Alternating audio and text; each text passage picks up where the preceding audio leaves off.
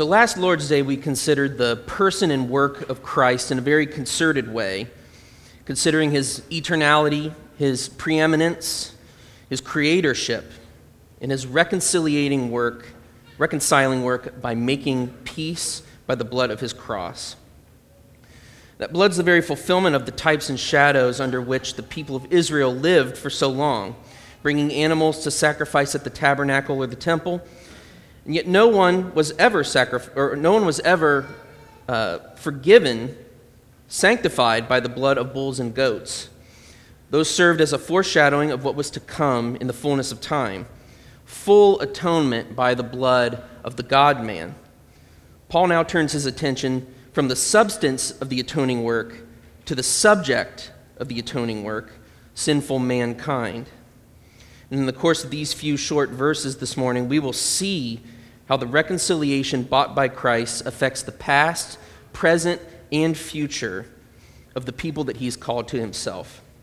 So turn with me again to Colossians 1.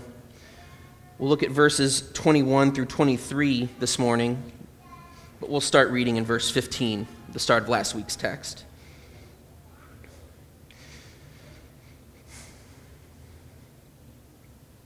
He's the image of the invisible God, the firstborn of all creation.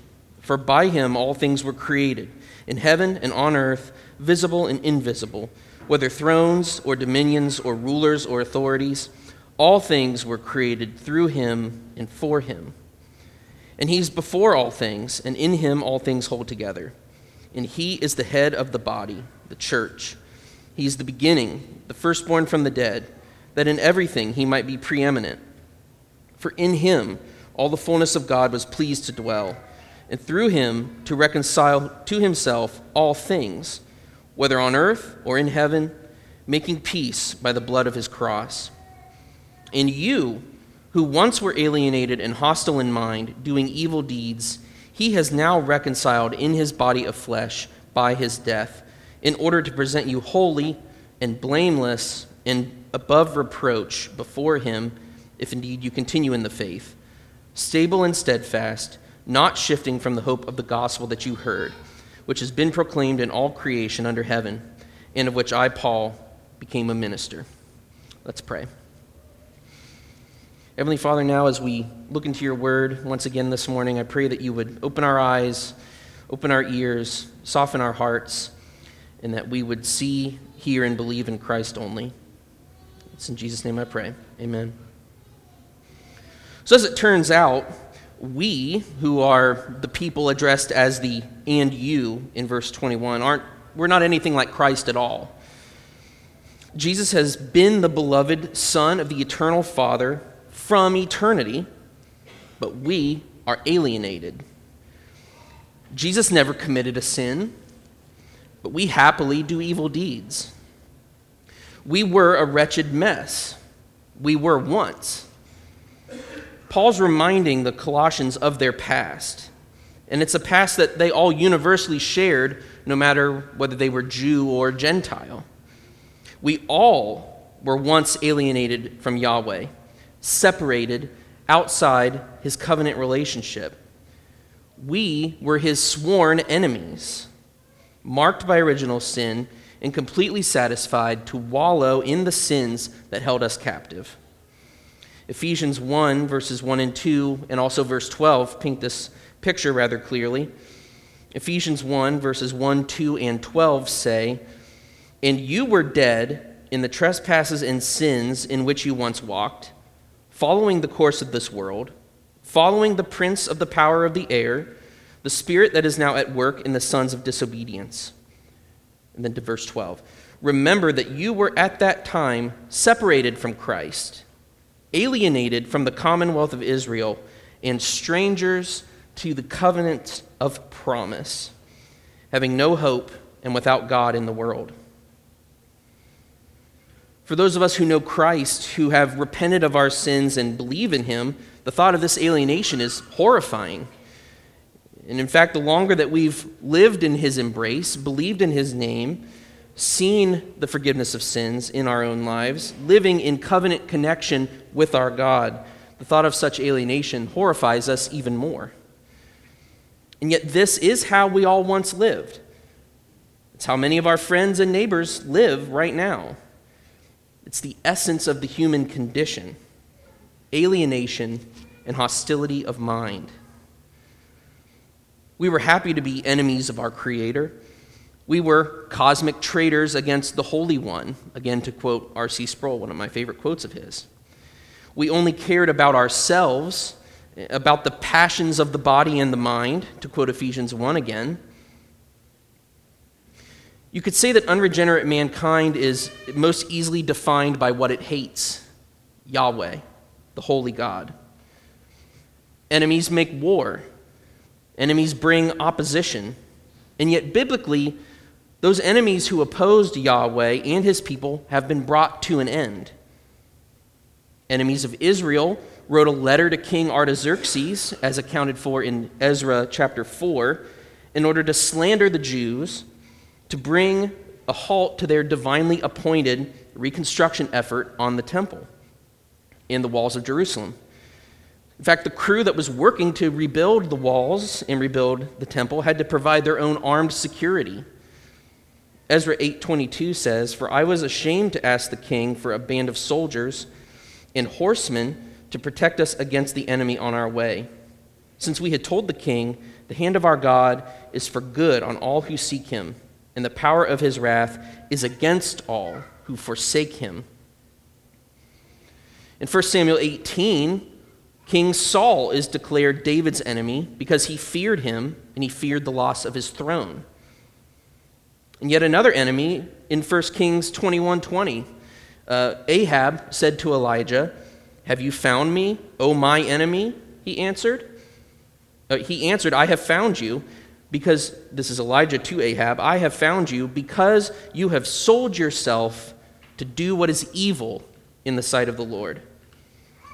Ahab considered righteous Elijah and any other faithful prophet his enemy because he himself was an enemy of God. So these enemies, like all of us, did evil deeds, and they received just punishment for their wicked ways.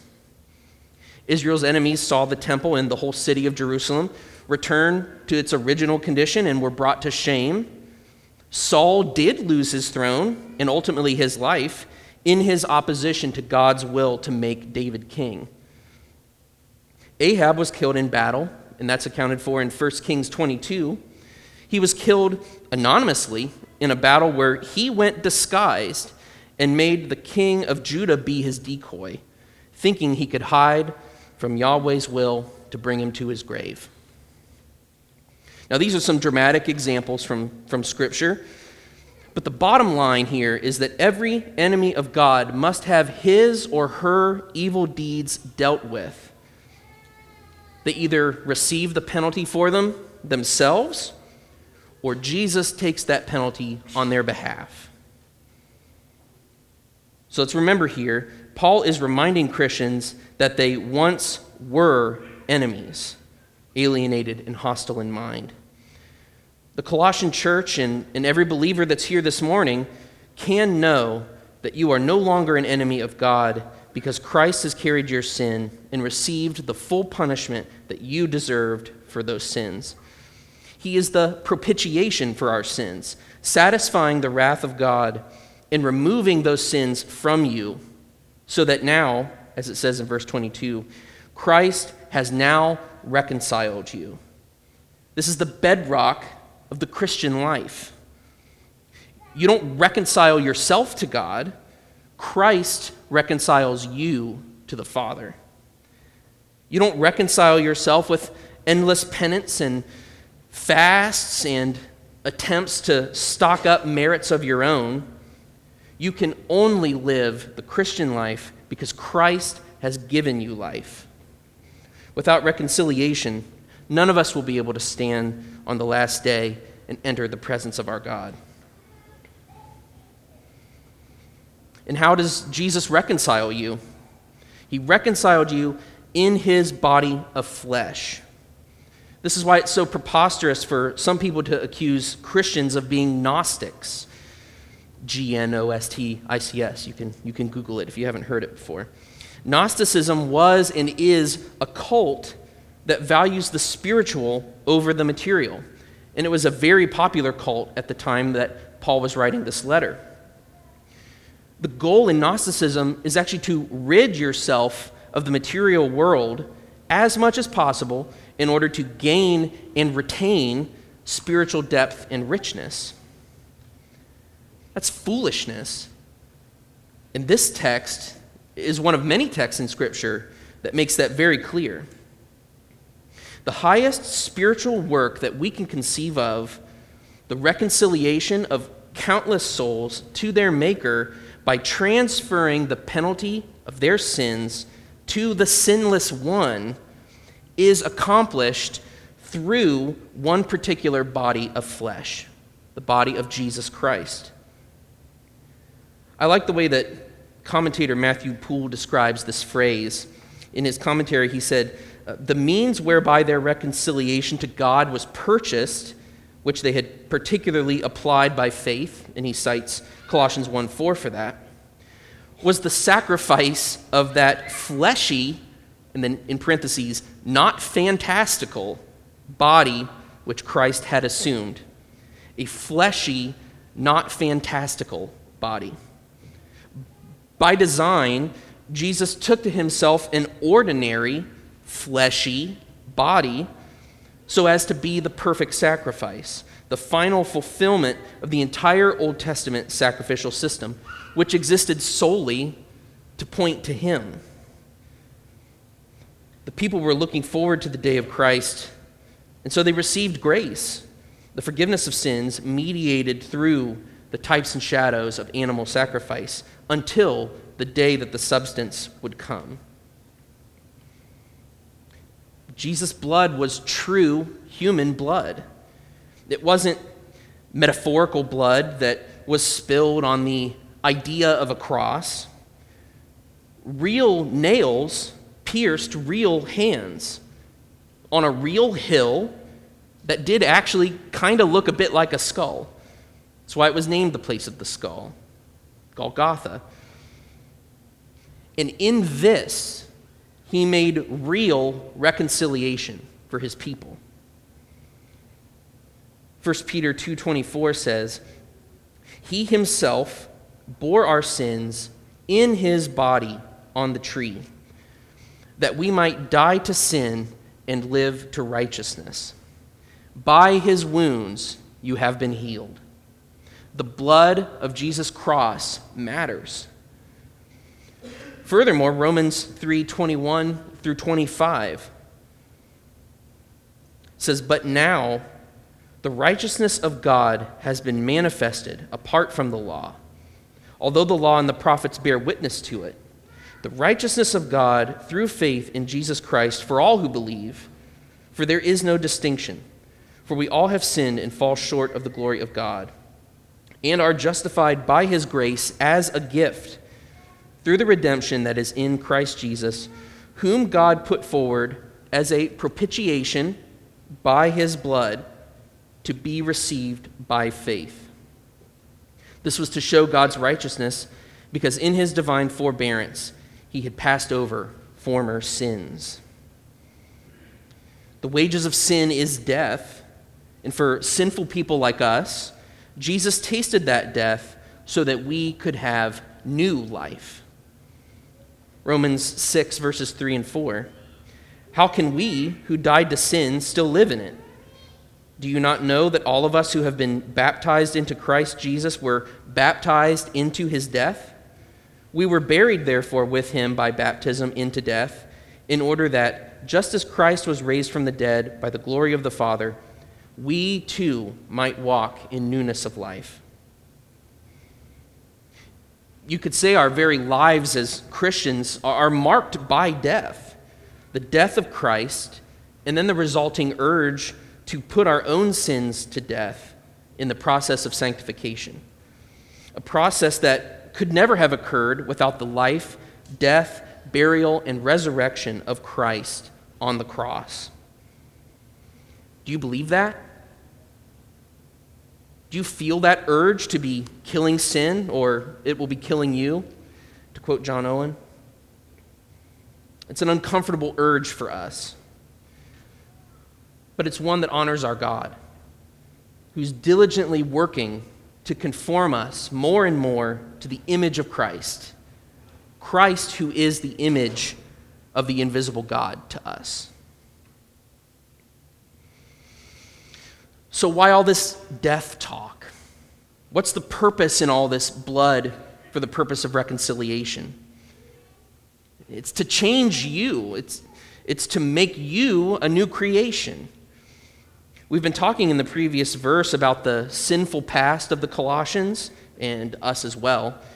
And we've come now to the, the blessed present, the new status of this reconciled people. Remember, Yahweh has never done anything without a purpose. He always acts with purpose. He has a clear goal, and his purposes are never thwarted. He always accomplishes his purposes. So, the, the purpose of this reconciling work of Jesus on the cross is to present every believer as holy, blameless, and above reproach before the Father. Now, if we're maybe reading a little too fast in our morning devotions, looking at this text, trying to finish the passage before our coffee gets cold, um, we might just think that Paul is saying the same thing three different times, just stacking up adjectives. Um, but these aren't identical terms. In fact, each of these are different words in the Greek. So Paul is, is compiling similar but distinct adjectives here. First, Christ sets us apart as holy, set apart, designated uh, as sanctified. Obviously, not, not in the way that the sinless perfectionists mean. It's very much in the, in the formal sense. It's speaking of status and as we continue in the faith, we will progress in that sanctification. But we will never become more holy by our conduct and our thoughts uh, without Jesus presenting us before the Father as holy in regard to our status before Him. We'll never produce enough holy actions in our lives to earn that status before the Father. It must come only through the blood of Christ. You know, lots of people will divide the world and say that there are only two kinds of people in the world. Uh, I'm going to attempt that here as well. There are only two kinds of people in the world sinful and holy. And the holy ones are only holy because the Holy One has gifted it to them, not paid it to them as an earned reward. I'll say it again the holy ones are only holy because the Holy One, the true and living God, has gifted that holiness to them, not paid it to them as an earned reward. Second, he presents us blameless. How can this be? Right? We all have sins. We all have a history of sin. How can we be blameless when we're guilty? Because all of our blame before God has been placed on Jesus if we believe in him. If you have repented of your sins and believed in Christ, there is no basis for the Father to place any blame on you. Christ has made you spotless in the eyes of the Father. I hope this verse is echoing in the back of your mind this verse that we repeat so often, Romans 8 1, that there is therefore now no condemnation for those in Christ Jesus. I'll say it again in case you didn't hear it. There is therefore now no condemnation for those in Christ Jesus. All the blame, all the cause for condemnation is absolutely gone, wiped away in Christ. Ephesians 5:27. It's all wiped away in Christ so that he might present the church to himself in splendor, without spot, blameless, or wrinkle, or any such thing, that he might be that she might be holy and without blemish. So the Greek word in our text for blameless here is actually rendered in Ephesians 5:27 as without blemish. It's the same Greek word. It's having a clean record before God. Our filthy garments swapped out for the righteous robes of the King of glory. I think this folds in nicely with that third adjective, above reproach. That may sound familiar to us if we know those passages in 1 Timothy and Titus that speak of the qualifications of an elder or a deacon, referring to the, the character and the conduct that matches the confession of the man. But this being above reproach is for every Christian. There's no distinction made here. Paul was writing to a mixed multitude of believers older men, older women, younger men, younger women, boys and girls. Some would have been elders and deacons, but many would not have been in any church office. And yet, this work of Christ in making them above reproach is the same for all. I think this phrase is a perfect way to show uh, the root versus fruit of the Christian life. All three of these attributes are speaking of the status of the believer before God Almighty, so that in Christ, having been washed in his blood, all our sins forgiven, our Heavenly Father sees us this way, holy and blameless, without cause for reproach. And the reason he sees us this way is precisely because Jesus is all of these things. He is holy, there's no one like him. He's spotless, an unblemished sacrificial lamb who perfectly redeems every single one of his people. He is utterly without reproach. He never sinned. He never had any true reason to even be brought to, to court and accused of wrongdoing.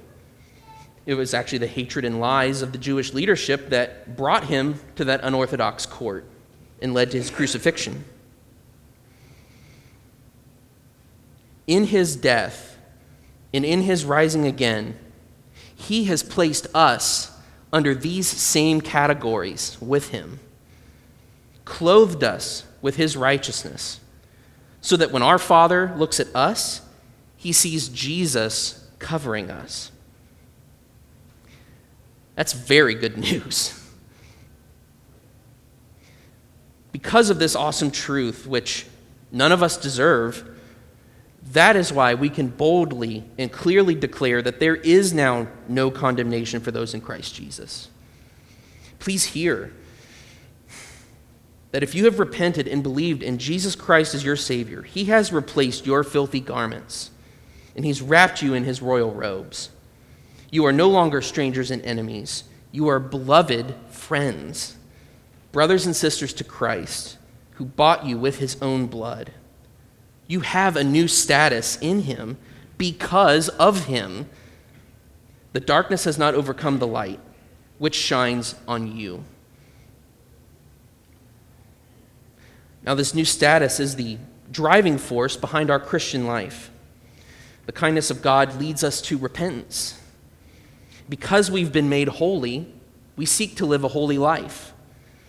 Because we've been made blameless, we seek to kill our sins and never see their spots on us again. Because we have been made above reproach, we seek to live humble and righteous lives before the face of God, living our lives in accordance with His word and for the glory of His name. Our third division looks toward the future for the Christian, and it touches on the topic of perseverance. If indeed you continue in the faith, at the beginning of verse 23. Now, Paul isn't speaking conditionally here, as if you could only get all of these promised, uh, all this promised status and, and blessings through God only if you continue in your own power. And then if you don't, then it's game over for you. I actually checked several notes on this point, and I found this, this gem in the ESV Study Bible, which is a resource I get a lot of benefit from. In in the study notes from this, from the Study Bible, speaking of this phrase, the notes say the form of this phrase in Greek indicates that Paul fully expects that the Colossian believers will continue in the faith. No doubt is expressed here. It's not a conditional statement. And so, far be it from me to try to express doubt where the Apostle Paul, under the influence of the Holy Spirit, shows none at all. This is an exhortation to perseverance. And we all need as much encouragement in that as we can get. We need to be provoked to persevere, not at the risk of our, our own reconciliation to God, but as an advancement in progressive sanctification, being more and more conformed to the image of Christ, who is our Savior. 1 Peter 1 5 says, Blessed be the, the God and Father of our Lord Jesus Christ. According to his great mercy, he has caused us to be born again to a living hope through the resurrection of Jesus Christ from the dead, to an inheritance that is imperishable, undefiled, and unfading kept in heaven for you, who by God's power are being guarded through faith for a salvation ready to be revealed in the last time.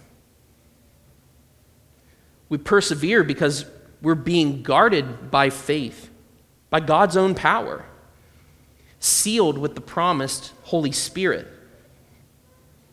Ephesians 1 13 and 14. In him you also when you heard the word of truth, the gospel of your salvation, and believed in him, were sealed with the promised Holy Spirit, who is the guarantee of our inheritance until we acquire possession of it, to the praise of his glory. It says, until we require it. There is no doubt of that future being expressed here in this text either. No doubts when we are reconciled to God through Christ, we persevere. Christ's work is final and it, it can't be undone. We continue in the faith, a faith that's grounded in the Word of God. 1 Timothy 3:14 But as for you continue in what you have learned and have firmly believed knowing from whom you learned it and how from childhood you have been acquainted with the sacred writings, which are able to make you wise for salvation through faith in Christ Jesus. The 1689 London Baptist Confession, in chapter 17, paragraph 2, I think summarizes this doctrine of perseverance very well.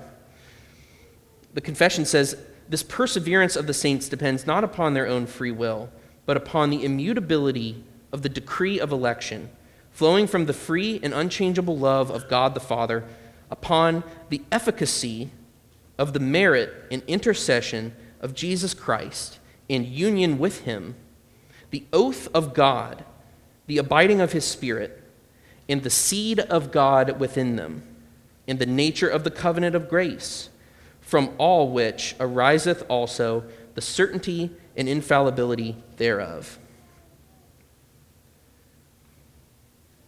Now, here in our text today, speaking of perseverance, there are two descriptors of our perseverance which inform how we stand, how we persevere. Verse 23, it says, If indeed you continue in the faith, stable and steadfast. Again, these are two unique Greek words that go together very well. Stable the Greek word rendered as stable here can also be translated as established. And one of the passages that contains that very word is Jesus' parable of the two houses in the, in the two uh, foundations. Matthew 7, verses 24 through 27 says, Everyone then who hears these words of mine and does them will be like a wise man who built his house on the rock. The rain fell and the floods came, and the winds blew and beat on that house. But it did not fall because it had been founded on the rock. And everyone who hears these words of mine and does not do them will be like a foolish man who built his house on the sand. And the rain fell, and the floods came, and the winds blew and beat against that house, and it fell. And great was the fall of it. Could this get any more perfect? Our reconciliation in Christ provides an even more sure foundation than this house that can withstand such a torrential storm. After all, we have to remember a metaphor always pales in comparison to what it describes, it can never be greater. With our faith founded on the bedrock of Christ's work on our behalf, we can be assured that his mighty hand will hold on to us and preserve us. We take our refuge in him. Similarly, we're told to stand steadfast or immovable. The Greek word here is only used three times in the New Testament. In this verse, and twice in 1 Corinthians. In each instance of this word has to do with a Christian's resolution to follow Christ and to do right. 1 Corinthians 7, verse 37, talks of being firmly established in the heart. and 1 Corinthians 15, 15 58 says, Therefore, my beloved brothers, be steadfast, immovable, always abounding in the work of the Lord, knowing that in the Lord your labor is not in vain. So, if stability is about where our feet are planted, on the solid rock of Christ in his work on our behalf, then this steadfastness is about our desire to stand firm there and to act in joyful obedience to him.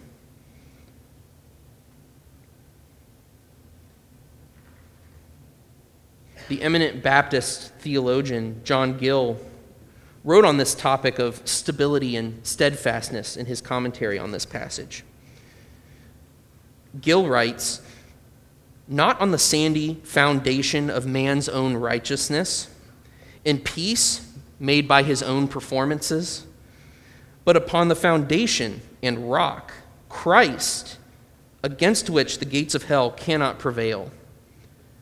And so shall never be finally and total shall never finally and totally fall away, being rooted and built up in Him and established in the faith of Him, in the doctrines of faith, respecting peace by His blood, justification by His righteousness, and life by His death, and so continue steadfast and immovable, always abounding in His work. So we stand stable and steadfast, not shifting from the hope of the gospel. You know, a- after all that we've considered last Lord's Day and then in this text already this morning, why would we ever consider shifting from the hope of the gospel? The promises are so clear and so rich.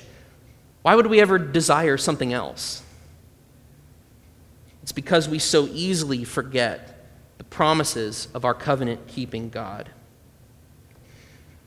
We shift from the hope of the gospel when we try to blend our own works with God's grace and try to maintain our salvation by our own efforts. We shift from the hope of the gospel when we tell ourselves we've lost the atonement every time we believe, every, every time that we sin and we risk losing our belief, we shift from the hope of the gospel. We shift from the hope of the gospel when we adjust the proclamation of the gospel to fit things that our sinful culture values. Our sinful desire yearns for what is not hope the old man looks for every opportunity to return to the sin that we've repented of. The pig returns to the muck. the dog to its own vomit. This shifting is exactly like the other house in Jesus' parable. The house built on the sand shifts because it has no foundation. It has no basis on which to stand against the wind and the rain. And it topples down and gets swept away without a trace. It's hopeless. So, what is this hope of the gospel? If, if you would like to turn to 1 Peter 1, I think there's a text in this chapter uh, that tells us this rather nicely. 1 Peter 1, verses 13 through 21.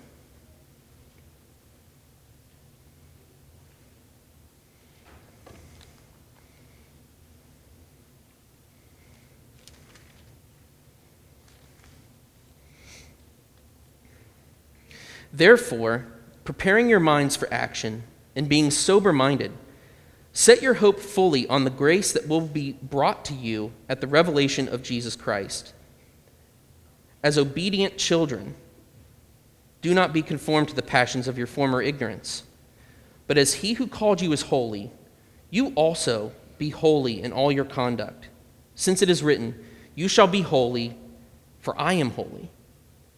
And if you call on him as Father, who judges impartially according to each one's deeds, conduct yourselves with fear throughout the time of your exile, knowing that you were ransomed from futile ways inherited from your forefathers, not with perishable things such as silver or gold, but with the precious blood of Christ, like that of a lamb without blemish or spot. He was foreknown before the foundation of the world, but was made manifest in the last times for the sake of you, who through him are believers in God, who raised him from the dead and gave him glory, so that your faith and hope are in God. He's redeemed us with the blood of Christ spilled for us. He judges impartially, and he judges based on Jesus' righteousness, which he's given to us. Thus, our faith and hope are in God, not in ourselves, not in any of our deeds. Yahweh is the hope of the gospel. The gospel of the grace of God is the gospel that the Colossians heard from Paul. It's the same gospel that God has been using to save souls ever since. There is no other gospel. And people across the world have heard this glorious gospel. After all, Paul is just one of the apostles going through the world, all the known world of the time, and boldly proclaiming that word of truth. That's the Great Commission, isn't it? To go into all the world, proclaiming the good news, baptizing the nations and teaching them. The Great Commission is why we're here in the boonies of North America worshiping the risen Christ this morning in a place that perhaps the Apostle Paul would have been amazed to see. It's by God's grace alone that missionaries in evangelistic movements have crisscrossed the globe through history, bringing testimony of Christ with them to people who had never heard and Christ Church expanding into new regions of the world. And there are still plenty of lost souls that need to hear this word. Finally, Paul places himself under this gospel. He doesn't own it, right? He didn't develop it. This gospel wasn't his brainchild. He became or we could say was remade into a minister of this gospel. Let's consider for a moment the, the road that Paul walked to become a minister of the gospel of the grace of God. In Philippians 3, verses 4 through 11, Paul says, If anyone else thinks he has reason for confidence in the flesh, I have more.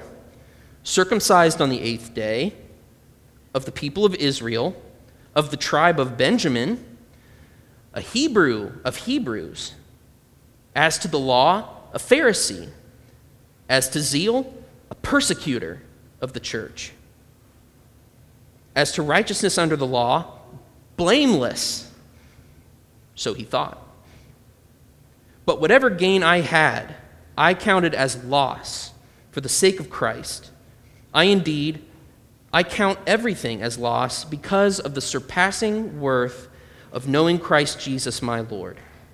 For his sake, I have suffered the loss of all things and count them as rubbish, in order that I may gain Christ and be found in him, not having a righteousness of my own that comes from the law, but that which comes through faith in Christ, the righteousness from God that depends on faith, that I may know him in the power of his resurrection and may share his sufferings, becoming like him in his death, that by any means possible I may attain the resurrection from the dead. It was the same Paul confessing his faith here, who's described in Acts as breathing threats and murder against the disciples of the Lord.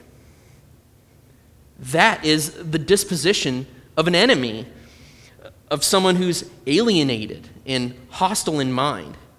It, it could be the, the, the textbook definition of that very kind of person. Considering verse 21 once more. Paul had the same sin nature that all of us have, and he acted out of his depravity in bold and conspicuous fashion, but as a religious zealot thinking he was righteous for doing so. In fact, even Ananias, whom Christ sends to Paul while he's still blinded from his encounter with Christ on the road, tells Jesus he's heard of the evil works that Paul has done against the church. And yet, we should also remember that the same Jesus who teaches us to love our enemies loved his enemies in a way that we never could. He died to make them brothers and sisters.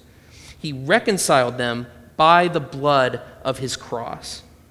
Paul, this sworn enemy of Christ and his church, was reconciled, was made a new creation in Christ, and was commissioned to proclaim this same gospel to the Gentiles.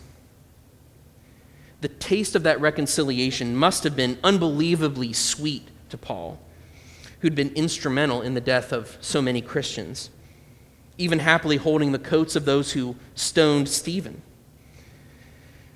I hope that we, whether we've been so blatant in our sins or not, can also taste that same sweetness of the Father's grace toward us in Christ. How deep the Father's love for us, how vast beyond all measure, that He should give His only Son to make a wretch his treasure. How great the pain of searing loss, the Father turns his face away, as wounds which mar the chosen one bring many sons to glory. We may ask ourselves when we consider the cross of Christ, why should I gain from his reward? I cannot give an answer. But this I know with all my heart his wounds have paid my ransom. That same reconciling power that transformed Paul from a murderous persecutor to apostle of Jesus Christ and minister of the gospel, that same ransom paying wound of Jesus in his body on the tree is the same reconciling power at work in every single believer who's ever lived. Believe in him, trust in him, treasure him from the depths of the new heart that he's given you as you contemplate how deep the Father's love for us. Meditate on this grace as we approach the Lord's table in just a few minutes. Remember the covenant that he has brought you into as a fellow heir. Taste and see that the Lord is good. He's been kind to the ungodly and the wicked. He's called us friends. He has reconciled us. The reconciled people of God sing these words with conviction Man of sorrows, what a name for the Son of God who came, ruined sinners to reclaim. Hallelujah, what a Savior. Guilty, vile, and helpless we, spotless Lamb of God was He. Full atonement, can it be? Hallelujah, what a Savior. When He comes, our glorious King, all His ransom home to bring, then anew His song will sing. Hallelujah, what a Savior. Let's pray. Oh, the depths of the riches and wisdom and knowledge of God. How unsearchable are your judgments, God, and how inscrutable your ways. And yet you've revealed your will for us in your word. We thank you for the work of redemption through Jesus Christ for us. Help us to lean on him for everything. Help us to remember the grace that's ours in him and to never stray from the hope of the gospel. Remind us of all this now as we come to your table. It's in the name of Christ I pray. Amen.